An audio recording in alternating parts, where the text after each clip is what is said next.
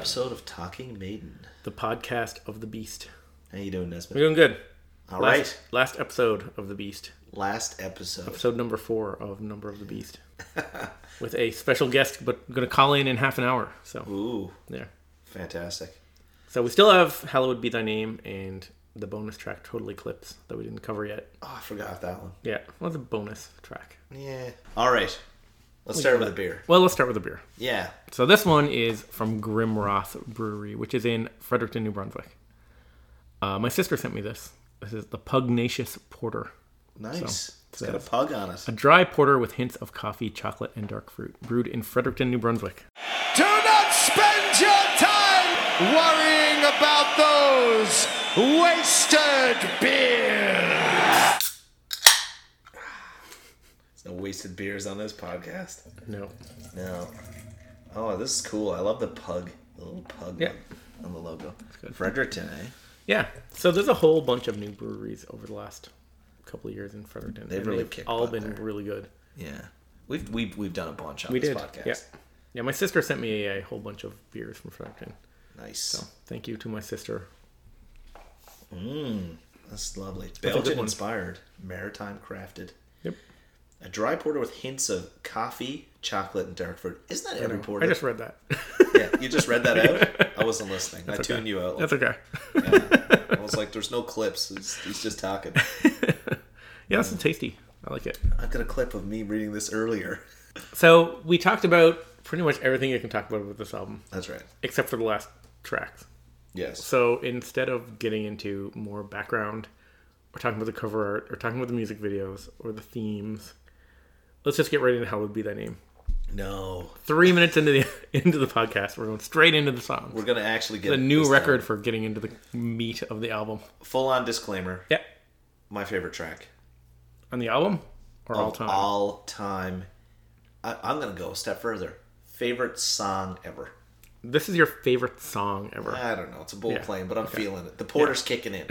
It's it's one it's, of your favorite songs. Uh, well, ever, I've always said sure. this or The Evil That Men Do are my you know my two favorite. Yeah, yeah. But this is classic Maiden. Oh, it's so great. So this has got to be one of Maiden's best songs. I would say maybe one of the best metal songs of all time. I would agree. Like if you think of like classic m- songs that people think are like, well, I'm, this is kind of my taste too, but. You talk about Sabbath, and you've got like Sweet Leaf, Sabbath, Bloody Sabbath, Paranoid, War Pigs, Supernaut. Yeah. These are all like some of my favorite Black Sabbath songs. I think this song's better than those. Puppets, Dire's Eve, One, Metallica songs. I think this is, you know, well, Master of Puppets. Yeah. That's that's one you can debate. But yeah. they're both up there as like the best songs. Hangar eighteen, Ace of Spades, Crazy. I know I hate Ozzy. Crazy yeah. Train, though, is like, people yeah. say that's one of the best metal songs. Seasons in the Abyss, for me. Mm. Uh... This is one of the best metal songs of all time, I think. Yeah, and while there's a lot of metal songs about death and destruction and all of this, right on, early on, this song caught me. And it caught me on the fact that it's such a long, epic track. Well, not long, but it's such an involved, epic track. Yeah, it is an epic that track. You actually, you can, I've put myself in the mindset of being waiting to die. Yeah. You know, like yep. you listen to it and you're going through it. And no matter how many metal songs there are with, like, you know, pictures of the camera down and the dirt coming on top of you or talking about bleeding out or whatever, you never feel it. But this one... Yeah, it builds the mood so well. Yeah. It so it has the sound and the feel and yeah. the lyrics. You can feel exactly what this, like, poor guy yeah. that's about to be hung is, like, feeling and thinking. That's right. And, like, I hate to be one of those douchebags that uses, like, the word powerful to de- describe, like, metal songs. But, like, it's kind of pretentious to do that. Yeah. A lot of people sometimes say, this is so powerful, and this is so powerful. But this really is a powerful song. It actually yeah. like affects your mood when you hear it. I it think does. It actually does apply in this case. Yeah. And like the bell tolling at the beginning, you know, with the drums and that bass note. I don't know. And the way it kind of like drags behind the beat a little bit and gives it this like uneasy feeling. So just listen to the intro to the song and it it totally, like he's singing about the bell begins to toll. And you can actually hear the bell tolling and feel it.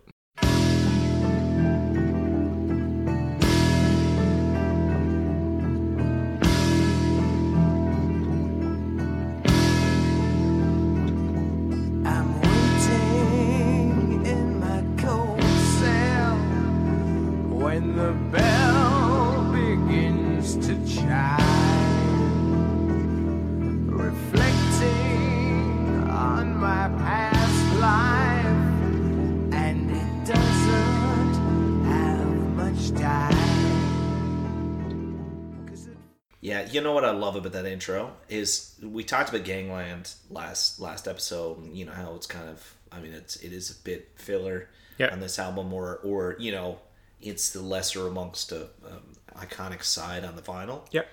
But when what's so awesome is you listen, Run to the Hills and then and then Gangland and then whatever. No matter what you're doing, when you hear that intro, you're just like, oh, Hallowed's on. Yep. That's it. It just puts you right in that mood. Yeah. And and for me, I always picture this guy like in a tower with like bars, and he's looking out and there's a crowd gathering, and there's like, you know, there's a, a noose, and yeah. he knows that that noose has his name on it. Yeah. Because he says, yeah, at, at yeah. five o'clock they take me to the gallows pole. Yeah. And you hear the bell beginning to chime, banging out five o'clock. Mm. And that's actually like, if you watch the Live After Death video, it's Tubular Bells, it's called. You can see Clive kind of reaches down and hits them, and that yeah. makes that bell sound. But nowadays, Nico kind of like does it on his cymbal. Yeah. It doesn't sound quite the same. I think Clive plays this song better than Nico. This is one of those instances where like Nico is kind of too busy and does a lot of like mm. swells with the cymbals and stuff. Like Clive just hits the bell and lets it ring out in silence. You know? Yeah. And if you, I have a clip here of, this is Nico in a studio version from two thousand five. And just listen to all the cymbal like swells and stuff. I think Nico really overplays it.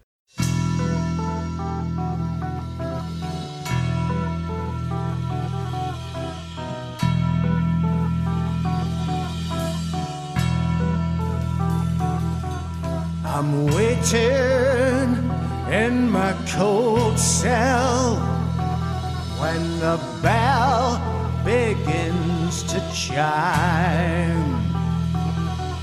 Reflecting. So you can hear Nico puts those like little flourishes yeah. of cymbal in there. Yeah, I agree. Yeah. They don't belong in there. Yeah. The other side is... And I mean, Nico does a good job. I don't mean to yeah. trash Nico's version because they're both really great. But Clive, it's so simple, and he just keeps that feel better by playing less. Yeah, and we talked about this previously, but part of my favorite... Part of the best way to build anticipation, or when you're drumming, one of the hardest things to do is using silence. Yeah. Right? Yeah. It's so hard because drummers are so, they're keeping their time and all the time. And most times they keep their time by moving. Yeah. Yeah. Yeah. But it's just, it's hard to tell. It's not like I like one drummer more than the other. I love Nico's drumming. Oh, I love Clive's too. But I mean, that's like we said with Paul singing Paul songs, Bruce sings Bruce songs, Blaze sings Blaze songs. You know, maybe the first one that you hear kind of cements itself in your mind. Yeah. And the other, the newer version never sounds as good as the one that you heard when you were like a teenager. You know what I mean? Totally. But anyway, it's it starts off with that like super eerie beginning, and it's just like sets that mood. And then Dave plays this really that creepy guitar lick under it, which just gives it like this eerie feeling. And it starts slow, and it just builds and builds. And that, you know, the sands for time for me are running low. Yeah. Sands of time. It's like he's like, the character in the song is like calmly thinking in his cell. Yeah. The guard comes for him, and then like this panic sets in. Yeah. And he gets really frantic. And you can hear the way Bruce sings that part. It sounds like a guy that's like, he's yeah. like, okay, he's like, all right, I'm going to go get hung now. He's kind of accepted his fate. But then when it, when they actually come for him, he's kind of like, yeah. this panic sets in. And you can hear it in the way that Bruce sings the song. Somebody please tell me that I'm dreaming. It's not easy to stop from screaming. The words escape me when I'm trying to speak. Tense forward, why am I crying? So he sounds half panicked there, you know? Yeah, he does. You know you know what I love about this? We we always love our Is This Real or Some Kind of Crazy Dream. This is a song where it actually makes complete... If it was, if you were in this situation, you'd be like, is this actually going to happen? Like, what the hell? I often think about that, that death row concept. Like, how time must slow down or speed up. You'd be like, "You're I'm actually... It's so crazy. You're getting killed by the state, or that like they yeah. just deemed you no longer worthy to live. And these people are going to like line up and watch you die. Like, it's so crazy. Yeah. See, this shows that it's such a good song. That yeah. makes you think about all the stuff. Yeah, that's it's right. It's like, it's so great. And this is another example of a song that like Paul Di'Anno could never pull this off. Oh, God. Okay, first of all, he couldn't sing it. But besides that, he doesn't have that stage presence. Like, he couldn't pull this off theatrically on stage. Like Bruce, that's another thing Bruce brought to Maiden is like the theatrics. Yeah. You know, he comes on stage and he can really make you feel something and like sell the song. Yeah. Like Paul Di'Anno could maybe sing this. He probably couldn't sing some of the notes. but he could never sell it the way that Bruce sings it. Like, Bruce becomes the character in the song. Yeah. You know what I mean? And that's something I don't think Paul Di'Anno really did. Yeah. You know what I mean? He was sing- He was like, I like the Paul Di'Anno stuff when he sings it. Actually, yeah. I prefer him to sing that era stuff. But he's not, I don't know, I don't, it it always seems like Paul Di'Anno, where this sounds like you're feeling like what the character is feeling. Yeah, now Bruce has benefited from a bigger investment in stage material and, and, and you know, the space to move around. Yeah. A lot of Paul's shows are really tight and compact and all that, but I totally agree with you. Yeah. And that's kind of funny now because you've got Bruce up there running around this giant... But really, thing. When he played the song, when you yeah. see him, he's kind of staying in one spot for a lot yeah. of the song. He is, yeah. With, next to that noose, you know? Yeah, you know. He's got the noose. I mean, I'm sure they could have afforded a noose for Paul Di'Anno too, but... I don't know. He It's, it's awesome the way he line. sings it. He's just... He's like a showman that yeah. Paul Di'Anno's not. And that's part of what takes him to this other level, I think, as a band at this point. Yeah, it's seven minutes, but it feels like three minutes. Like, it goes so fast. Yeah, that's, it, it totally feels like it goes fast. Yeah. It yeah. just, even though it's slow, it slows, but like all of a sudden it kicks in and starts accelerating. Yeah, and the solo, when the solo yeah. comes in. And the other thing I love is, uh, even when I hear the studio version before the solo comes in, yeah. I can still hear Bruce sing, like, scream for me, whatever. You know, yeah. that, yeah. you know, yeah. that part right before the solo? Yeah, that's Every right. time I hear it, even the studio version, I keep expecting him to yell that. That's right, that's so, right. Like, such a part of a song now. It is. Yeah, and the solo is awesome. It's like Dave Murray solo starts off with this, like, super badass sounding, like, pick slide. And it has this like super fluid David Dave Murray riffing. And then into a classic Adrian solo. Yeah. So the two-part solo where they hand off and they play together so perfectly. It doesn't sound like two solos stuck together because like Adrian picks up from Dave and like takes it up another level. But this is like their styles are different, but they're so similar. They just mesh together perfectly. And this is another thing that makes this song so great is the way the two guitar players play together this solo. It's just amazing.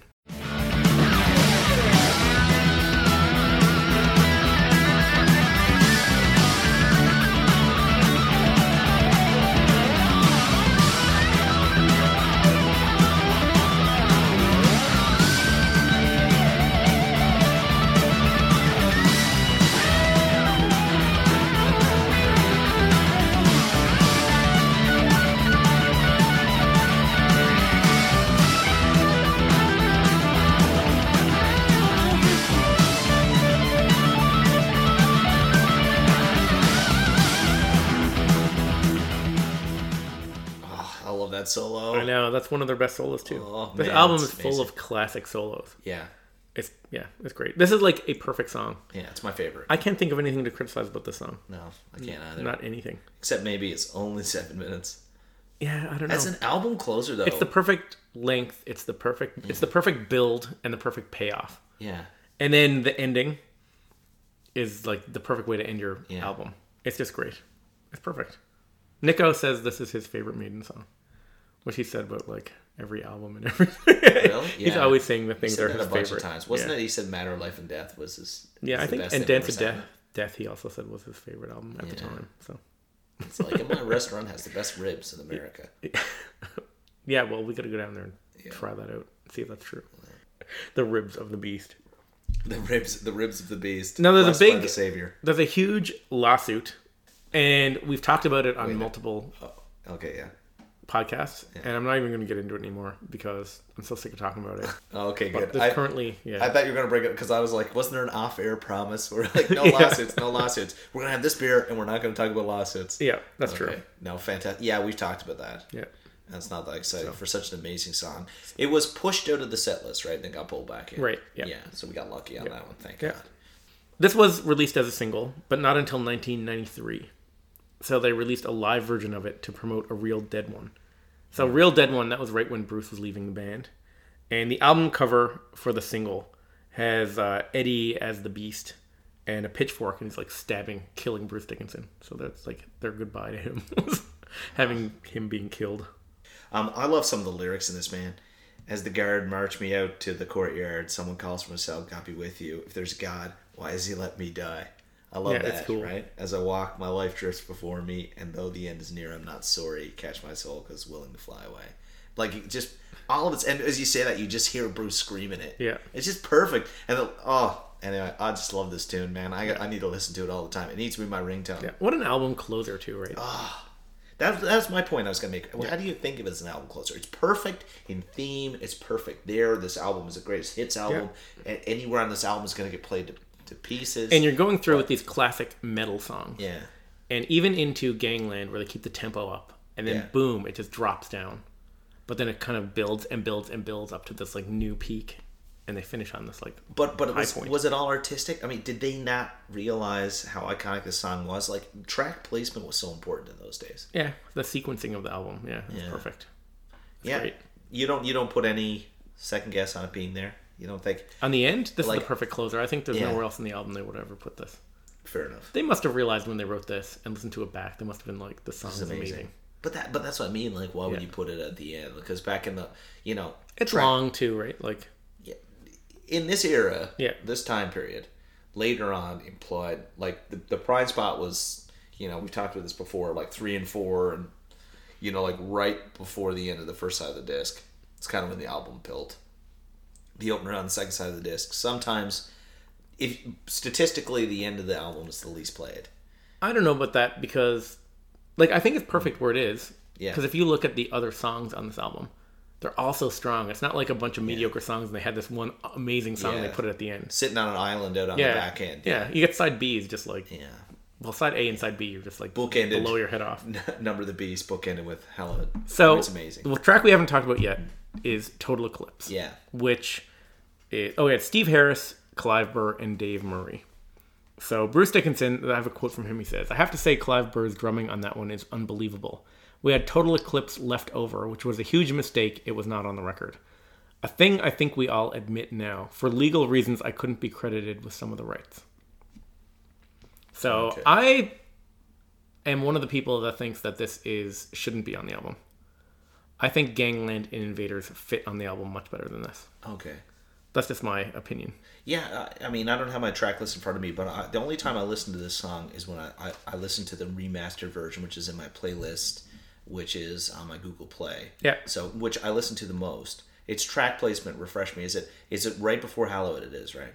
Or is it? Right uh, it's not on the album. No, but it's in. I've got it in one of the versions. Oh, when they re-released it. Yeah, it's in there. So yeah, it came in uh, after Gangland. Before it Hallowed. Came in after Gangland. Yeah. After when they re-released the C- uh, the C D with this as the extra track. When they re-released it, yeah, because when you look on the streaming sites, it's in some and on others. As a matter of fact, yeah, it I'm depends going, on which yeah. release you're listening to. Yeah. Yeah, exactly. The twenty fifteen re- remastered one, and Google Play doesn't have it, but the nineteen ninety-eight one does, I think is the way it goes. Okay. But either way, um, yeah, so I, I, I, I listen to it. Sometimes it's in there, sometimes I don't. I don't know, do you do you count it as being in the album now? No? I don't count it as a, tr- a track. I count it the way you count like the B-sides or the bonus tracks. Yeah. That's the way. Just because, to me, the vinyl album didn't have it on it when it came out. Yeah. If they re-release an album and add extra tracks... I mean, I guess it could go either way. Yeah. But it's, a, it's an okay song. I'll just play you the uh, intro.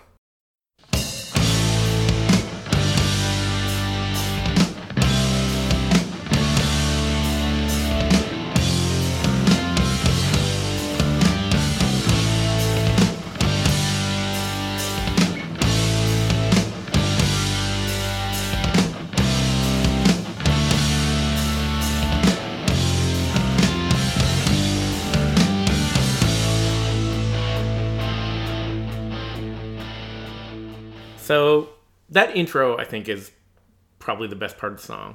That's a, I think it kind of has like a Revelations vibe a bit. But then after that, the song's all over the place, and it never really gets anywhere for me.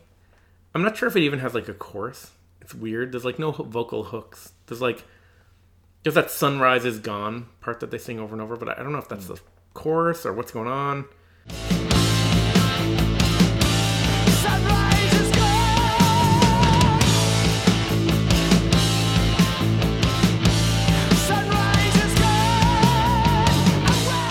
I don't know. And it's to- another thing that's weird is the solo comes in on the song and it just comes in so abruptly. It's just this yeah. weird like change and it just it doesn't seem like it f- should be there.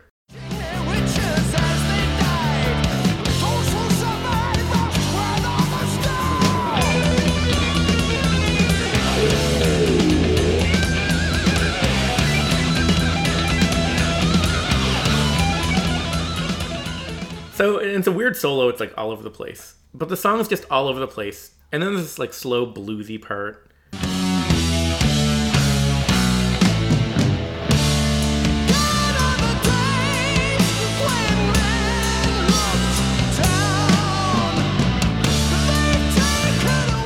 It's just this weird, hard to wrap your head around the song.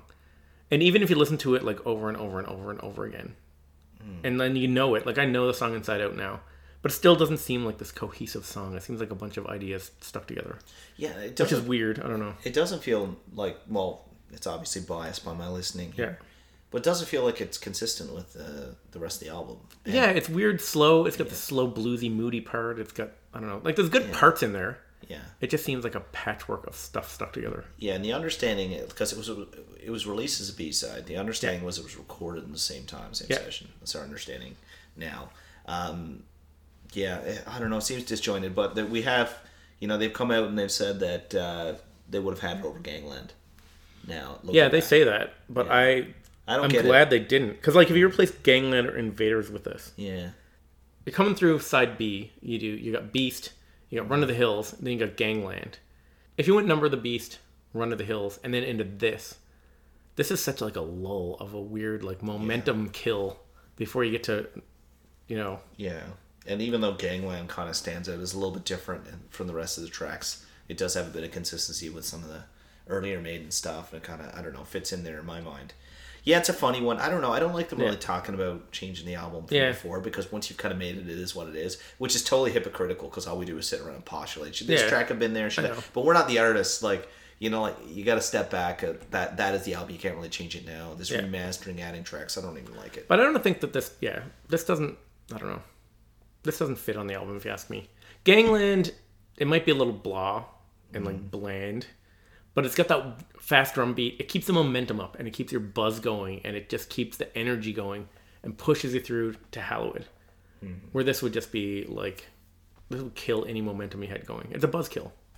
Yeah. This song it, is a buzzkill. This song so, is Buzz Killington. This is a weird example in the Maiden catalog. Yeah. So normally there's songs that we like, but then me and you cover them on the podcast, and you listen to them a lot, and you really pay a lot of attention to them and start picking them apart, and you start to really love them. You, you, it's like, oh, I kind of like that song. And then by the time we're done listening to them a bunch and talking about them, by the time we're done covering them on the podcast, I love them, right? That happened with like most of Dance of Death. I was like, yeah, they're all right. But then by the time we're done talking about Dance of Death, they were like some of my favorite tracks now. This one's the opposite. So this one is one where I always thought I liked it. I was like, eh, that's pretty good. Maybe it should have been on the album. And the more I listened to it, the less I realized I'd liked it. So I think yeah, Invaders and Gangland are better picks than this. Yeah. So agreed, agreed. So I'm glad that Beast turned out the way that it did, just because. Yeah. Know. Well, I mean, it's it's it's you know, in reflection, we'll sum it up at the end. But perfect yep. album, tons of great tracks, awesome artwork, prime time for Maiden, took them to the next level. Um, yeah. Amazing album. Yeah, and the sequencing is just yeah amazing. But so Invaders. Yeah. I said before that's the link between the old sound and the new. Yeah. Where Bruce comes out and he sings. He's singing high, but he's still singing in that like fast, thrashy style of a song. So you're not throwing the Killers fans off. Yep. But you're kind of introducing Bruce, but you know, one of those kind of Killers energy songs. And then they take it right down to Children of the Damned, show off Bruce's voice. But even that one where it's a slow beginning, that picks up into like a frenzy of like guitar awesomeness. Yep. And then you just got like Prisoner, Acacia Avenue, Beast, Run to the Hills. Non-stop. And then even with Gangland, which is we said was filler, but I mean the energy keeps up and it's short and it's got a cool drum beat and it drives you through, and then bang, you hit Hallowed Be Thy Name, the ep- most epic closer you could finish the album with. Yeah, it's awesome. It is awesome album. It is. It is. Um, the the flow is fantastic. You know, it could be a greatest hits album. The artwork yeah. is perfect. the The recording, there's certain aspects of it um, that that I wasn't. That you know, it's awesome. It's recorded yep. perfectly. Birch did a fantastic job getting it right. There's certain aspects of it where I don't think they've captured Bruce's best qualities yet. There are other things like there's they're kind of in between. Um, specifically, like you mentioned, um, Invaders. I find The Prisoner as well. I love some of the harmonies in there, some of the drumming, but you know the chorus and a few of these tracks, Run to the yeah. Hills, Invaders. I find they're they're still just kind of finding their way as New Maiden, but. Overall, I mean, it's it's I mean, where do people put this? I'd probably put this in their top three or four albums. Yeah. I and so I can't too. name the other three right now because, you know, like... I know. I, Everyone so says hard. name your top three albums, I and can't. I start naming albums, and the next thing I know, I've I named like six. nine. And I'm like, oh, well, I got to cut it down now. What am I yeah, that's do? right. And, and Dance of Death. If someone ever asked me for my top three Maiden albums, it's impossible. Know. I'd be like, give me sixty yeah. minutes. But I would objectively say that, well, Hallow Be Thy Name is is my favorite song. You know, Number of the Beast is is up there. I mean, probably, I don't know, one of the best for me. Yeah. And Children of the Damned, too. Yeah, Children yeah. of the Damned, I mean, an awesome live. Yeah. And, and I think so Invaders is a lot better than it gets credit for. It does, yeah. It's, it's just the chorus that's no good. Yeah. And and it depends on your mood, too. Yeah. When you're critically, like, you can go, oh, this chorus, you know, Invaders, it's get that little bit of weirdness. But at yeah. the same time, sometimes... But the rest of the song is so awesome. And it depends on the mood you're in for Maiden, right? Yeah, sometimes the camp is the best. Yeah. The the uh, cover art is probably it. I like when you put it on your shelf as a vinyl. Probably one of the best looking metal albums. Yeah, it makes have, a nice T-shirt. Right? Yeah. Oh, absolutely. Yeah, it's awesome. You know, um, so I, I love it. Now, um, really excited to talk to our our uh, guest. Yes, Jarvis. He's going to be calling yes. in three minutes, so exactly. we're right on time. We timed so, this perfectly. Exactly. So Jarvis is an Iron Maiden super fan. Oh my God, he knows. Yeah, yeah he loves Maiden. Knows everything about Maiden. Yeah. We sit here as armchair Maiden fans. You you read every book and watch every movie that they ever watched. You eat all the food that they used to eat. You smell the same farts, all that stuff. That they get in the mood. I listen to the stuff on vinyl and try and keep up with you. And But he's living the rock and roll dream. He's out oh, yeah. there traveling around. Yep. We talked to him. We're trying to line him up for a call. He's flying this way. He's flying that way. He's all over the place. Yep. He actually has, we know him as the lead singer of Night Demon, but he also has his own uh, management company. He's Iron Grip Management. Yep. He he manages a lot of bands. I won't name them now because I can't do them all justice. But he's deep into the industry. Lives yep. in Los Angeles. He gave us a video call. He lives and breathes metal. He lives and breathes metal. Uh, the, the remember the the uh, the Night Demon cover art we went through when we first talked to him. Right. He had this local town. That was awesome. But last time we talked to him, like we're sitting here, uh, we were lining up this call. And we were sitting here, and uh, he's always been awesome for the podcast. But we're sitting here, and remember he was on the video call, and he's hanging out in his van, and then he goes to the beach, and we were oh, yeah. like, oh, like literally. We his, were sitting here in a snowstorm, and he was sitting on a beach in he, California. He was sitting on a beach in California. And uh, we're we're like, oh, maybe we'll get uh, five days to fly down to a beach sometime this year. So it's not. So he's living the dream. So fantastic. He's going to come on now. Yep. Uh, we're going to shut off, get some technical things set yeah, up. There's four and a half steak. hours time difference between here and there. So yeah. yeah. And I can't wait to hear because the only thing we know going into this is this is his favorite album. So I, yeah. we'll come out at the end and sum up more or less what he said. Yeah. Okay. We're here with Jarvis Leatherby, lead singer of Night Demon and Iron Maiden superfan. How you doing? Good, good. Thanks for having me back on. Yeah. Where you? Where are you calling from today? I am in California today. Oh, down in California. That must be awful nice. Yeah. Yeah, the beautiful beaches of Southern California. Night Demon H Q, right on the beach. Yeah, I mean, we're we're probably about a half mile from the ocean. That sounds pretty amazing. So, Jarvis, when you were on our podcast the first time, it's a while back now, and and you know we've we've uh, been talking about Night Demon quite a bit in between. Our our, our listeners love it. And uh, obviously your band has done a lot of exciting stuff. But when, when you were on, we, we kind of pushed you for a favorite album. And we actually just went through this. If we were to pick our favorite Maiden album or our favorite two albums or five albums, we'd name seven or eight or nine albums. But you, you on the spot, you picked Number of the Beast. Why did you pick that? And why is it this al- album resonates so much with you? Again, that is a tough question. You know, um, I know for you guys, it's easy. I'm sure Book of Souls is number one for you guys. Um, Whatever right. album we recently covered is usually yeah. our favorite. Yeah, right. I know, huh? You're like, oh, No Prayers actually is really good. But uh, uh, actually, that album has No Prayer in my book of being number one. But haha. Anyway, no, I still I love it. I love everything Maiden. Number of the Beast, just for me, is if I had to pick one, it would be that because that's where classic Maiden comes together for me. Even though they say, you know, the classic lineup is with uh, Nico McBrain, which didn't come till Peace of Mind, the, the follow-up from Number of the Beast. Um, but, you know, I'm a, I'm a huge fan of the Di'Anno era and um, as well as the Bruce era. But I think, you know, I'm also I'm also a huge Clive Burr fan. I mean, I've I've mentioned that before, but just his drumming style on this is insane. Um, you know, also this is the first album that you have you have writing credits from Adrian Smith, and you can definitely see where that stuff does come in. And it's the first album for Bruce. So it's kind of goes back to the thing, you know, being in a band. I've been in a band. I've been in bands before where, you know, somebody quits and you get somebody new that's, or, or, you know, you get somebody better. That's like, you know, that's like a very exciting time for a band. There's like a whole lot of creativity in there. It's almost like a new band, but you're still surrounded by like the key guys that have been with you that you feel comfortable playing with, you know? And that's kind of how I, that's kind of how I feel about this lineup of Maiden. It was just a really exciting time because the band had been doing so well, and, you know, on the first two records, but getting a new singer, you know, it's tough to make that transition to sometimes, but when you get somebody as good as Bruce, and then you also have the, just the inspiration that they were having at the time, the, the, the types of songs that they were writing. And he seemed to add a lot to that, even though, you know, there is that controversy that's been said about somehow contractually he was not able to be credited legally for any of the songs on the record. Like, I read a quote from Bruce Dickinson where he said he had a very strong moral contribution to the, a lot of the songs on the album. So, right. And, you know, I mean, I can't, I can't help but think that he had, he had to have written something, you know, at least a lyric here or there, or changed a lyric, you know.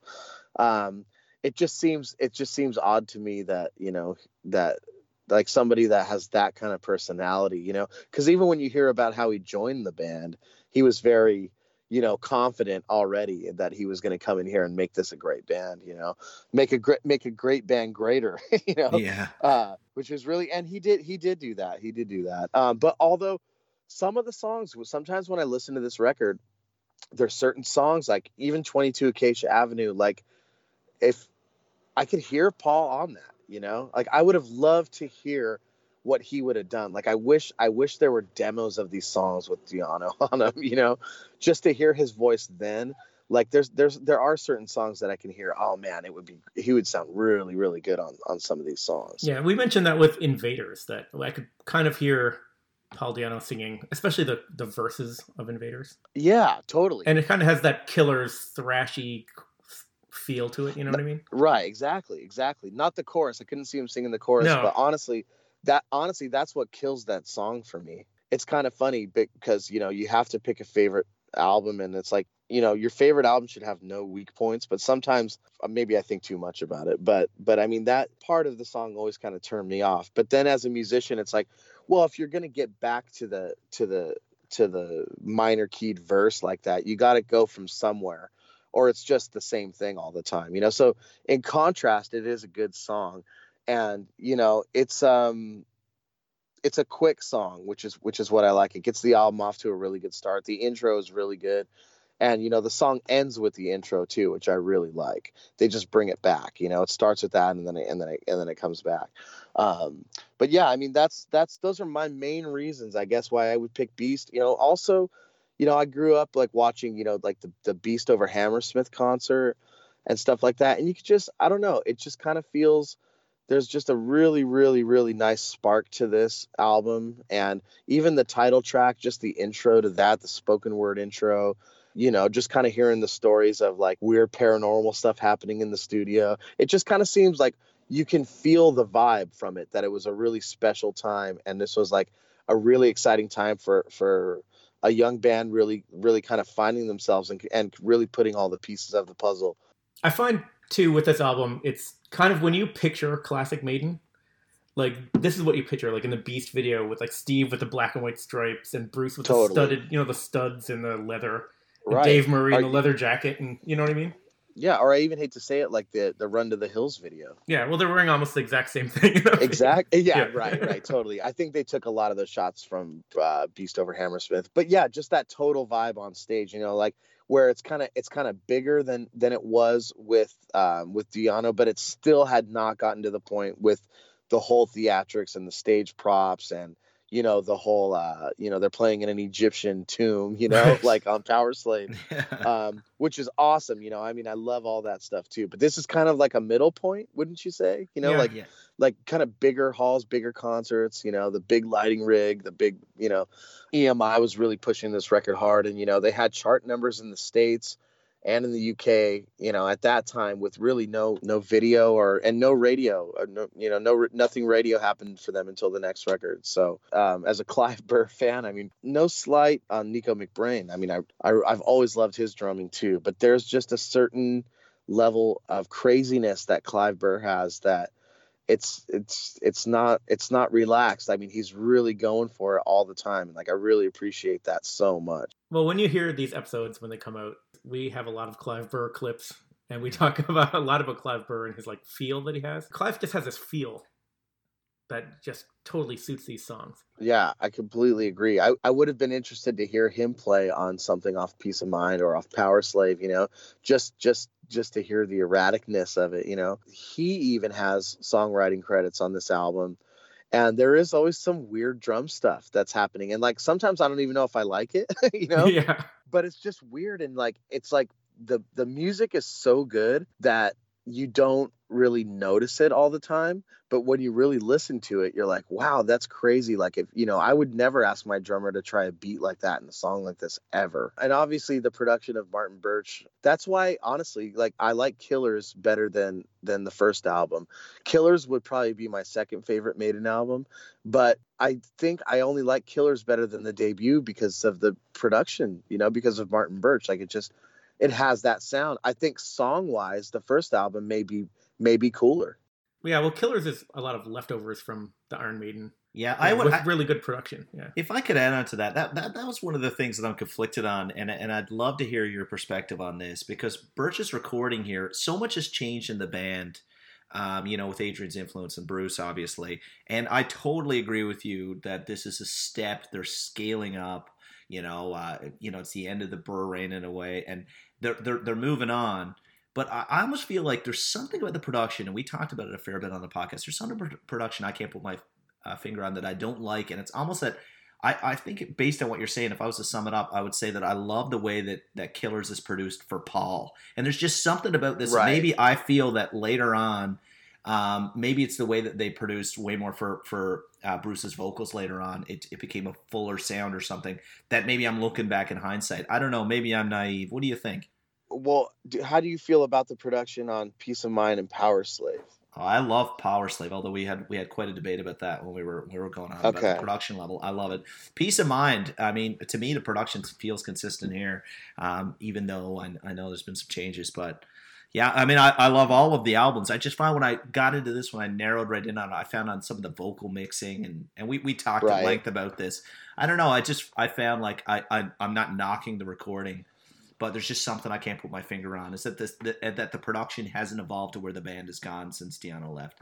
I, mean, I see a little bit of that. I mean, maybe that maybe why I like it a little bit more. I'm so attached to that the first era of the of the band. Well, the first era of, of studio albums. You know, I mean, okay, look at it this way. This is the third album, the third full length from the band. It's really the fourth release, though, if you count Soundhouse tapes, and you have basically four. You have one release a year.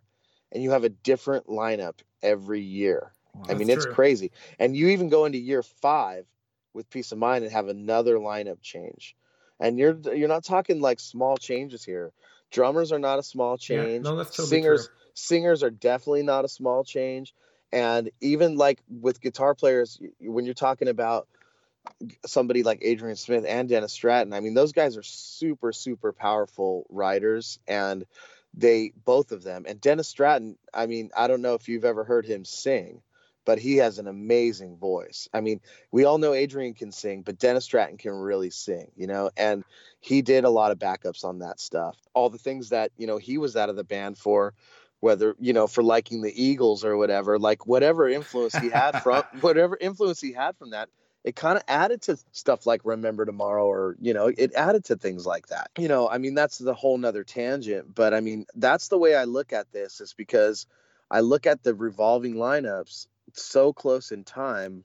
Luckily, we have every year we have an album to capture that to me, this this is my key Maiden lineup. Even though I love Paul Di'Anno, for me, this is like the best lineup that they that they've ever had. For me, it's better than a step in the right direction. Jarvis, there's there's something about the feel of this album, because we talked about the um, we talked about the theme, we talked about the artwork, and it's so iconic for Maiden. It's like if you were to condense Maiden down Uh, into an album, or it'd almost be like a greatest hits, and if you condense it to a song, Number of the Beast, and the artwork is so iconic and it resonates so well with how people perceive Maiden. I almost feel when I look at Night Demon that that translates it, that so much of its, I don't know, the artwork and so much of the feel, at least from the Maiden influence that you talked about when you were last on, seems to come from this album or around this era. Do you feel that this was one of the most influential albums on Night Demon? I think so, yeah. You know, I remember when we were doing our first full length, we would listen to this album on vinyl.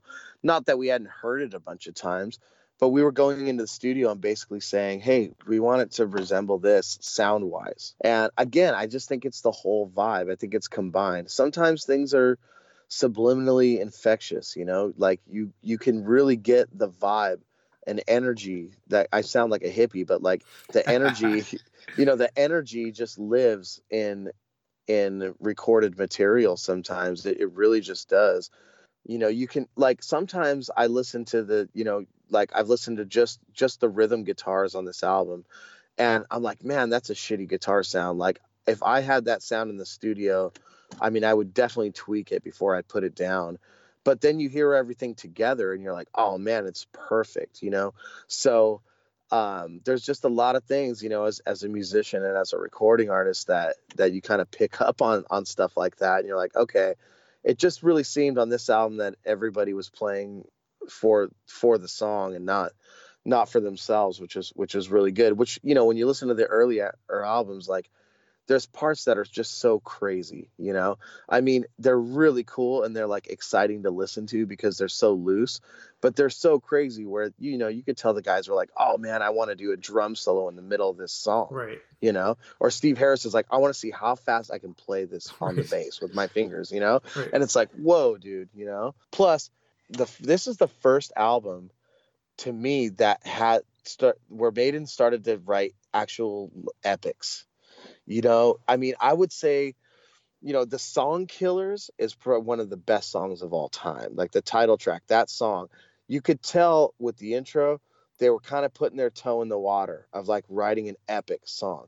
Or Phantom of the Opera, you know, yeah, stuff like this. I would say this. Phantom for sure, yeah. Right, you know, but but still, even with Phantom, there's just a lot of just some, a lot of it's just straight rock and roll riffing. Right. Well, one of the things me and Josh mentioned about like epic tracks is, before this, there were some like sort of epic tracks, but where Bruce added to the band is he's like such a showman, and he can really sell like the theatrics that he brings to the song, like Hallowed Be Thy right. Name.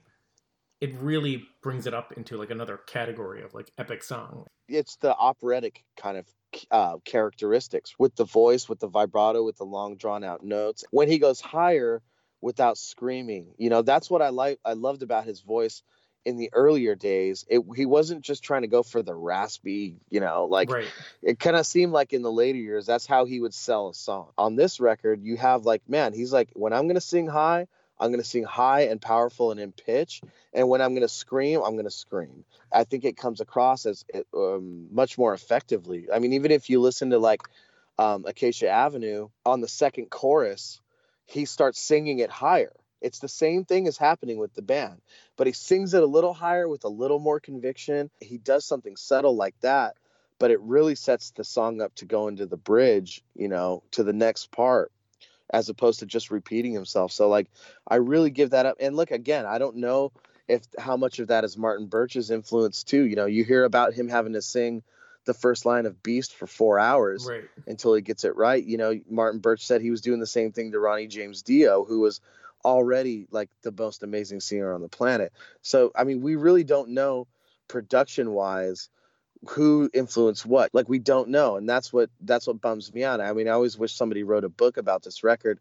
You have that classic albums D V D, but like you see Martin Birch there and he's starting to like solo some of the tracks and you get like, you get nothing of that in that film. Like if you go, if you watch that series, You know, they've done it for a lot of albums. You watch yeah. like the Ace of Spades Motorhead one. Yeah, I've seen that one too. It's like you're hearing the whole record, you know? And then at the end of the album, Martin Birch is kind of like, I'd like to remix the whole thing. Yeah. That's right, like the last yeah. words of the documentary. And I was like, really? Yeah, that's pretty funny. You know, so just to let you guys know, I've broken down every song on this record. Like the structures, everything. Like how many times they do stuff, what tempo they're doing stuff. When things come back, I mean, I just wanted to know, because sometimes as a listener, you don't think about it. But when you actually listen to it and break it down and write it down, you're like, oh, wow. Or you find commonalities like the like the spoken word intro on Prisoner and the spoken word intro on Number of the Beast are both twenty-five seconds long. Exactly. Yeah. Wow. You know, got oh you on that God. one, Nesbitt. Yeah, I got it. But, but, yeah. But, you know, stuff like this, it's like I, I really, when I get into an album and, and you really dissect it, as a, you know, I'm a songwriter as well. So it's interesting to to find how some of these songs were structured. And, you know, it's it, I would just like to know so much more, you know, about the process. So one thing when you dissect all the songs, because I've been, you know, paying a lot of attention to, like, The, how the songs are built and things when you're kind of listening to it, analyzing it. One thing I came up with is this, this seems like there's no like bloat. Like there's no songs that are stretched longer than they need to be. There's no guitar solos that are longer than they need to be. The bridges are all the right length. There isn't anywhere where I would say like someone should have came in and cut that down. You know what I mean? Well, I mean, that's, for example, I mean, don't kill me on this, but Book of Souls, that's my biggest gripe with that album. The songs are way too long. They milk the choruses way too long, man. Like you're hearing them do double choruses and then they double that. Yeah. Like, and I'm like, dude, we get it. On this record, you don't really have that. Back to Acacia Avenue. I don't know why this is one of my favorite songs on here, but like with that structure, you don't hear the chorus for a while and you only hear it twice in the song. And then they go out and that song is long, you know, yeah, you true. only hear the, you hear the chorus twice in that song. But they have two different verses. So the first two verses and the second two verses, actually, I think there's five verses, but the, the first two verses and then the chorus, then the second two verses, then the chorus, then they go into this whole middle section, then another verse. Right, they got that bluesy part in the middle, yeah. Right, then another verse, but they'd never go back to the chorus. But an interesting thing is the first two verses are completely different riffs altogether. I have to re-listen to that one now. Yeah, you listen to it. It's ding, ding, ding, ding, ding. You know, if you're feeling down, depressed, and lonely, right? So when you when you're getting into the other the the verses, you know, where he's where he's calling Charlotte by name, and it's you know the uh that you know the riff that yeah. yeah. I mean that's those are completely different riffs, but they're verses, and I think that is so damn clever. You know, it's just it's amazing. It almost seems to me somebody wrote lyrics and hey, here's there's five verses and here's this story, and then they just put blindly put it to a song and said, okay, well, here's what I have to work with, and it came out like really good, you know? Right. So I think that's like the Steve Harris, because that started as an Urchin song, but, right? And Steve Harris said he well he said he Maidenized it. So I think he basically took a little bit of like one riff and a little bit of another riff, and then just basically rewrote a whole song around that. I mean, it really sounds like that. I mean, do you, have you heard, is that Urchin song released? Ah, uh, yeah, it is. Actually, we played it, it on this, uh, on the last episode of the podcast. Is it on the, it's the, it's on the High Roller E P? Actually, you can, you can hear a clip of it on this uh, fantastic yeah, we played a podcast. Clip of it, yeah. um, yeah. Um, have you ever, ever done any covers of any of the songs here, just uh, for fun or otherwise? I mean, not officially as Night Demon or any any, any covering any Maiden songs? Yeah, well, from the Number of the Beast. Have you have you never played around with them? No, I never will. No, you can't. I mean, why? It's perfect the way it is. You know, like there's there's no way that I would have any better interpretation of it. You know, one thing we said we would never do was cover Maiden. We did do Wasted Years when and. We've had the opportunity to do a studio version, and we're just never going to do I that. I did see a clip of that on YouTube. Yeah, yeah. I mean, it's a it's great when you're playing for a total metal audience that loves that. And, like, when you get called out for an encore sometimes, you just want to do something fun. And, you know, for us, I mean, we just – it's the only Maiden – it's one of the only Maiden songs that doesn't have guitar harmonies everywhere. So as a three-piece band, we're like, okay, that works, you right. know. It's a, it's also not eight minutes long, and – you know, it's kind of impressive when you can do something as three guys with, you know, when the band's currently playing it with seven guys, you know. So it's good natured fun that we do that. There's one band and it's Iron Maiden. That's it. There doesn't need to be another band like ever, you know, like I feel ashamed for even trying, you know? Yeah. So, but, but I mean, Night Demon covers tons of songs. Every album, our, all of our B-sides are covers. I mean, we're probably up to like um, six or seven now that have been officially released, and we have more in the can. So I'm a big fan of playing other people's songs. Um, I mean, it's how I learned to play, and I could play like almost any Black Sabbath or Kiss song, like at the drop of a hat. Um, I can play a lot of Maiden riffs, but I never really tried to, to really get into like just learning how to play Maiden songs because it's, it's intimidating, man, you know? Yeah. So Jarvis, what's your perspective on Hallowed Be Thy Name? Uh, it's my favorite Maiden track of all time. It's so perfect from my perspective. Top to bottom, really engages you. What do you make of the song? Um, you know, that's it's interesting. The song is set is over is just over seven minutes long, and it doesn't feel like that whatsoever. Like I never have listened to that song and said, you know, this is dragging on, or you know, oh, that was a long epic track. Yeah. You know, I've never felt like that at all. It's the perfect build, and it builds at the perfect pace. It's the perfect song. I will say this. Here's my one criticism about the song. This is from a musician's standpoint, all right? The outro is freaking, it's weak. I mean, it's like, you know, I'll be thy name. And then it's like, bum, bum. Yeah. You know? Like, no, dude, you gotta ep- like epic that shit out, you know? Like, like it's the last track on the record, you know? I mean, I, you know, just more hits, you know, boom, boom, boom, boom, boom, something, you know, something like that. Hit the bell again. I don't know. You know? Like, it's just something like that. Like, I mean, I really think that's just, it's the very last note of the song is what I'm talking about. I would, di- I disagree with that. I find it's a good bookend. I, I find it fades out and the, and the feeling there is kind of, you know, with his life, but I, I get you. Listen to it again. Listen to it again. Just listen to the last yeah. two notes. All right. Yeah, we, we debated that one a fair bit because I, I, I feel the same way in the sense like placing such an – because to me it's it's not just probably my favorite Maiden song. It's one of my favorite songs, period. And to put it at the end of an album back then, you know, position on an album mattered. I don't know if, you know, it depends on the album, depends on the, the genre, but it does matter. And generally you didn't stick the best track you've ever heard in the history of the world on the end of an album. And – uh You know, so I, I do agree with you there. But then when you look at like Nesbitt Justified is like the crescendo of the album and the, and the theme and all of that stuff, it just kind of fit there. That's perfect. Where are you on the Gangland versus Total Eclipse? I'm a Total Eclipse guy. Oh, really? I mean, here's the thing. I just argued the opposite. No, no, no. Um, I didn't hear Total Eclipse until I was, uh, yeah, I think I was about twelve years old, and I, I, I was at a like a street fair, like just something with my parents, you know. And there was a guy selling records, and he had the picture disc single for "Run to the Hills," the seven inch. So I'm like, oh, killer, man. And then I flipped the B side, and it was Total Eclipse, and I'd never heard it, and I said, what the hell is this? The dark vibe that comes in when that verse comes in is just so good. I am a fan of Gangland, but I mean, again, it's a it's another Invaders for me. The vocals kind of follow the riff, you know, and it just kind of seems like they were just kind of just getting stuff done, you know, and going through the motions. Yeah. But there are there are other parts of the song that I really like. But again, Invaders or Gangland, right? Take both of those songs. Is that ever a song, even a diehard Maiden fan, if you said, hey, you can pick the set list, you know, and you wanted to pick super rare songs, like, would you put those in there? I don't know, man.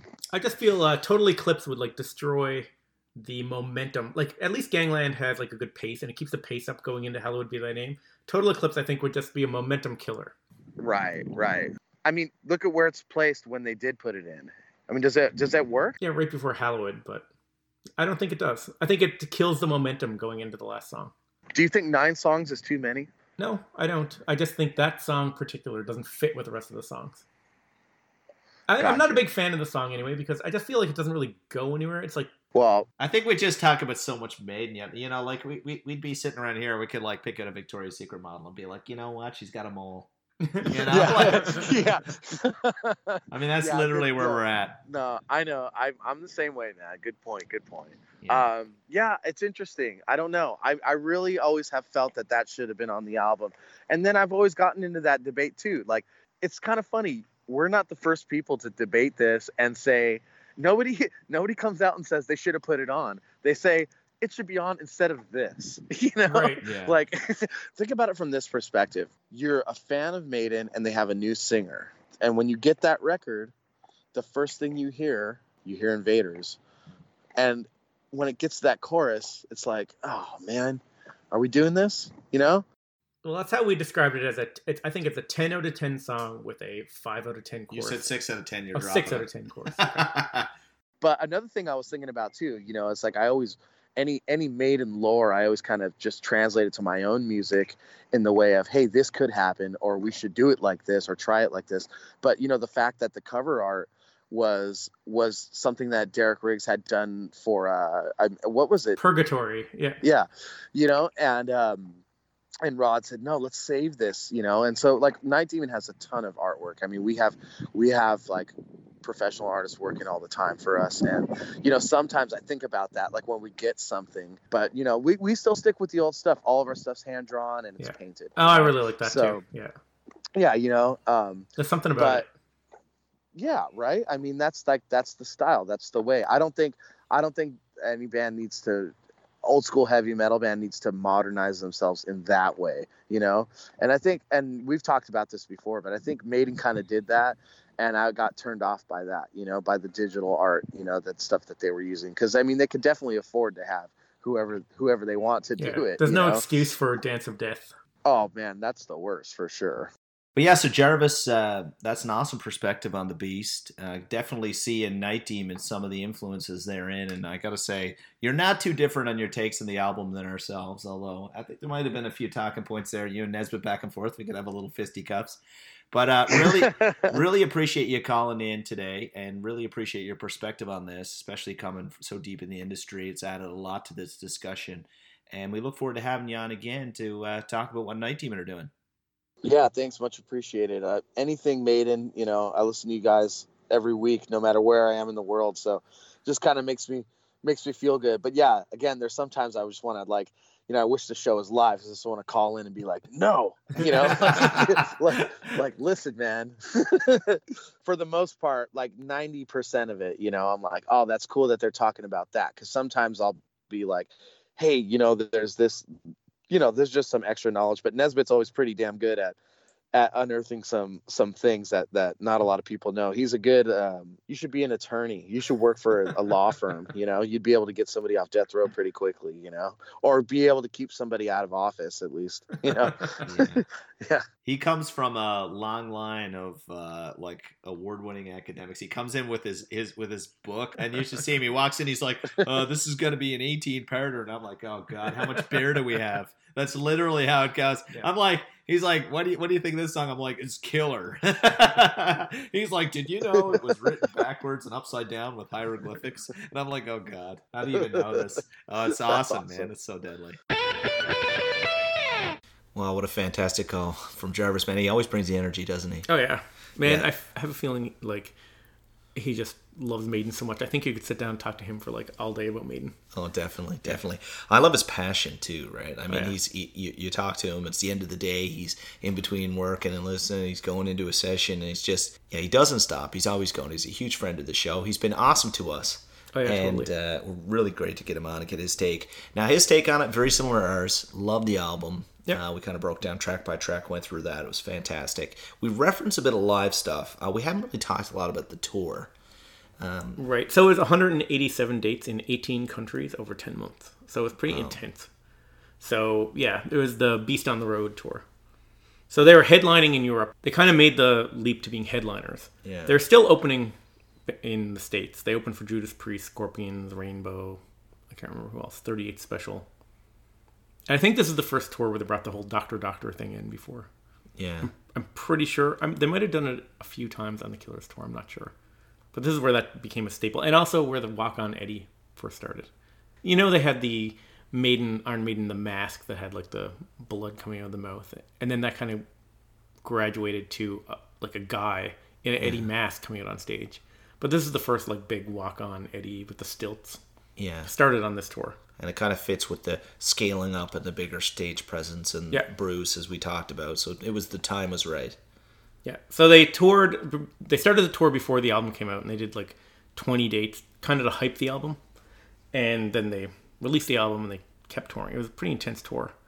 The last date of the tour before the album came out is The Beast Over Hammersmith. So that was two days before the album came out. Uh, they, they recorded a concert video of it, but the yeah. lighting was all messed up and they didn't release it. It did come out after on uh, The History of Iron Maiden, Part one, The Early Days. Yeah. Uh, in two thousand four, the, that D V D has yeah. the recorded concert that was never released. So it's pretty cool. Yeah. And the audio wasn't released until Eddie's Archive in two thousand two.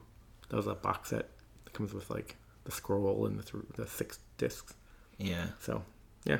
And they played the Reading Festival August twenty-eighth, nineteen eighty-two. So here they are again at the Reading Festival again.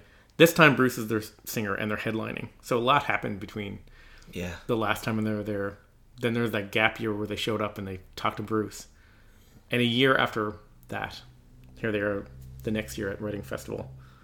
Wow, full circle. With Bruce as the singer. Yeah. And completely different. Oh, my the, God, yeah. The, um, that was one of the key takeaways with Jarvis that I... Because you get the band uh, members, you know, the because his, his influence in music, so many different bands and that, his perspective on that rate of change was so unique.